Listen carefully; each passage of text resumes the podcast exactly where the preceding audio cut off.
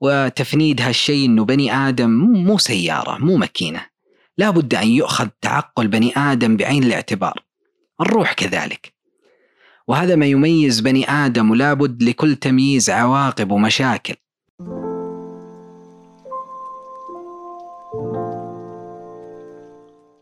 أصدق لغة هي لغة الواقع والمشاهد. الأشياء اللي نلمس آثارها الحية بحياتنا. لغة الواقع لغة السبب والنتيجة. اللي اكتسبت منطقها وواقعيتها من إخضاعها للتجارب والاختبارات. اليقين اللي ما تقدر تكذبه ولا تشكك فيه. المنطق والواقع. لكن أحيانا تبدو هاللغة مشفرة أو تتوارى خلف معان مختلفة تستحيل على أعتى المعاجم. أو يتداولها الناس بعكس مضامينها وبتحريف يقابل تصديق وإيمان لازمين. نتيجة لتداولها العشوائي الأعمى. أو بكل بساطة عن جهل. وهنا يبدو تثقيف النفسي معتل صهوة جواده أعلى التل يلوح الجموع ويتحدث بإيجاز متواضع عما وصلت له الحكمة العلمية من أسباب الاضطرابات النفسية. وأدرك شهرزاد الصباح فسكتت عن الكلام المباح. هنا فيصل مختص نفسي وباحث في العلوم النفسية والاجتماعية. وهذا بودكاست الذات السامية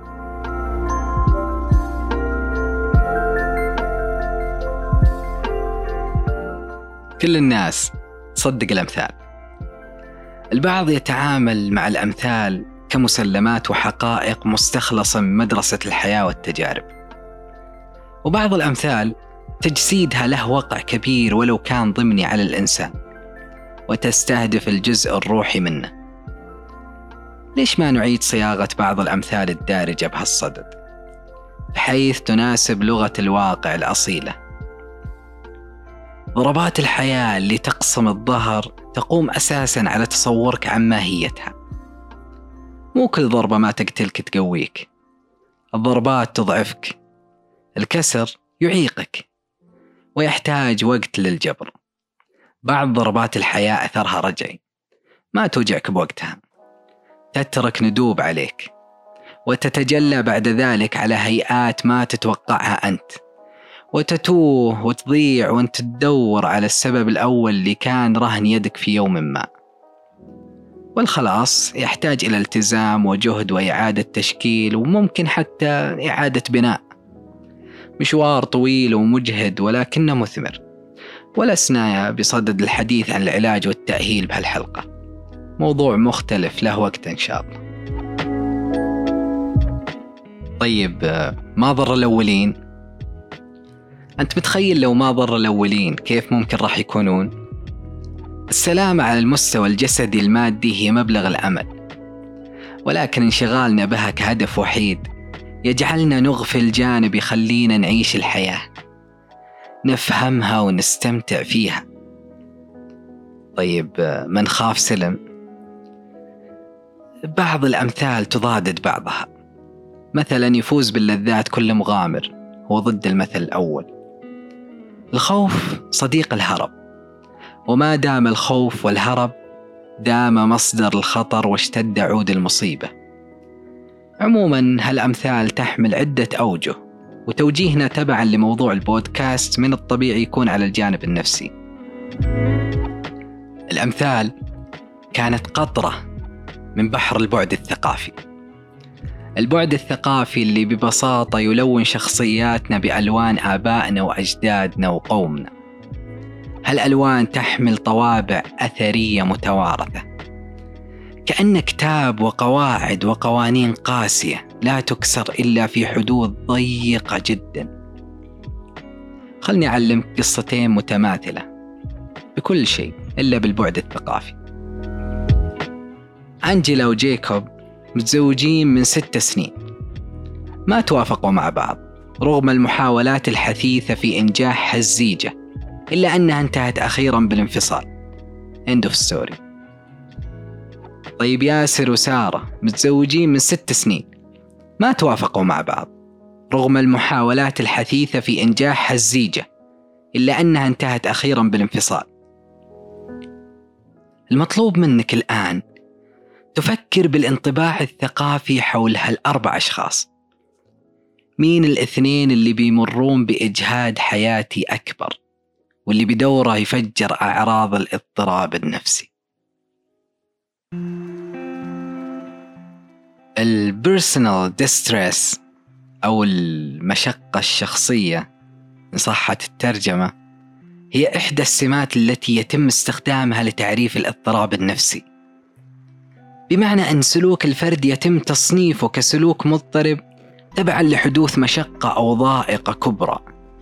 فالأفراد الذين يعانون من الاكتئاب أو القلق هم من أكثر الأفراد معاناة من المشقة الشخصية.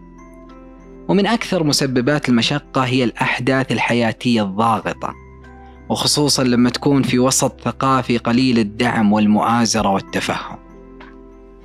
مثل قصة الزوجين الماضية أو شخص كان يعاني من الاحتراق الوظيفي فاستقال من عمله بحثا عن مصدر إلهام آخر وهذه من الأحداث الشائعة الضاغطة. فقدان العمل فقدان شخص عزيز الفشل في علاقة غرامية أو بزواج. والحديث موضوعي بشكل كامل. وخلاصة هالجانب من الحديث أن الطابع الثقافي غير المتوافق يتحمل جزء من مسؤولية أسباب الاضطراب النفسي. النفس شأنها شأن الجسد، وقد يتأثر الثاني بعلل الأول أو العكس. لها أمراض، لها تقييم، لها تشخيص، لها فحص. والبعض يستغرب إنه كيف فحص لأن الفحص النفسي ميتافيزيقي قياس استدلالي مو فيزيائي ما تقدر تقيس النفس بأشعة ولا بتحليل دم أو منظار وهذا من أبرز المآخذ اللي ينادي فيها أصحاب المادة وتفنيد هالشيء أنه بني آدم مو سيارة مو ماكينة. لا بد أن يؤخذ تعقل بني آدم بعين الاعتبار. الروح كذلك. وهذا ما يميز بني آدم ولا بد لكل تمييز عواقب ومشاكل. فلما يكون صديقك تعب نفسيا فذلك التعب وذلك الحصر لا يقل قسوة عن الألم الجسدي بل أحيانا يكون أشد وأعنف. الشاهد أن المرض النفسي كالأمراض الجسدية قد يورث. حدد كاتو في عام 2007 مواقع 166 جين على كروموسومات محددة ترتبط باضطراب ثنائي القطب والاكتئاب. واتضح أن ستة جينات من ال 166 ذكرت فيما يزيد عن 75% من الدراسات ذات الصلة. كما أن جين DRD 4 المسؤول عن مستقبل الدوبامين مرتبط بالاكتئاب وذلك وفقا لدراسة لوبيز وآخرون التحليلية عام 2005 والتي شملت 917 مريضا و1164 في العينة الضابطة. الخلاصة كون الشخص من عائلة ينتشر فيها المرض النفسي مو معناه أنه حتميا راح يصاب ولكن يعني أن عنده استعداد وراثي معين. ينتظر أحداث حياتية ضاغطة معينة ليرى النور. ولهذا السؤال عن التاريخ العائلي بالفحص النفسي موضوع حاسم. وقد يقي أفراد العائلة من براثن المرض النفسي ويكون سببا في فهم طبيعة المرض وكيفية التعامل معه. وحتى لا يتفاقم سوءا. ومن أبرز مسببات الاضطراب النفسي الأبعاد التربوية اللي ما يغفل عنها عاقل واللي تتمثل في الإهمال الوالدي والحرمان والعقاب المفرط والتدليل وغيره. ومن هنا كانت إرهاصات التحليل النفسي الأولى عند فرويد بمراحل الطفولة المبكرة من الولادة وحتى عمر ست سنوات. أي حدث مؤلم أو خبرة جانحة تختزن في اللاشعور لتظهر بعد ذلك في شكل اضطراب نفسي أو حصر أو تعب معين.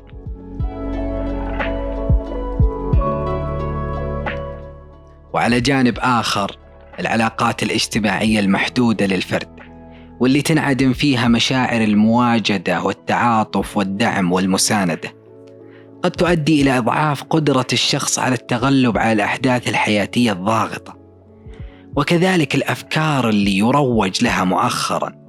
تقوقع على نفسك ولا تأمن أحد ولا تثق في أحد واستغني بذاتك. وشاورمتي وشاحن جوالي. فضلا عن انعدام المنطق فيها هدامة هدامة وقاتلة. تزيد نسبة التعرض للاضطرابات النفسية للفرد بدون دعم اجتماعي من صديق أو أخ إلى 40% وعلى النقيض لا تتجاوز 4% لغة الأرقام مذهلة.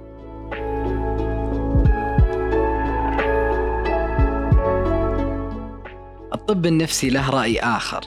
على الجانب البايو عصبي والنواقل العصبية ودراسات تصوير المخ. وحقيقة ما بأفر روسكم بالنموذج العصبي في الميدان النفسي. لأن الموضوع يحتاج سبورة وطباشير.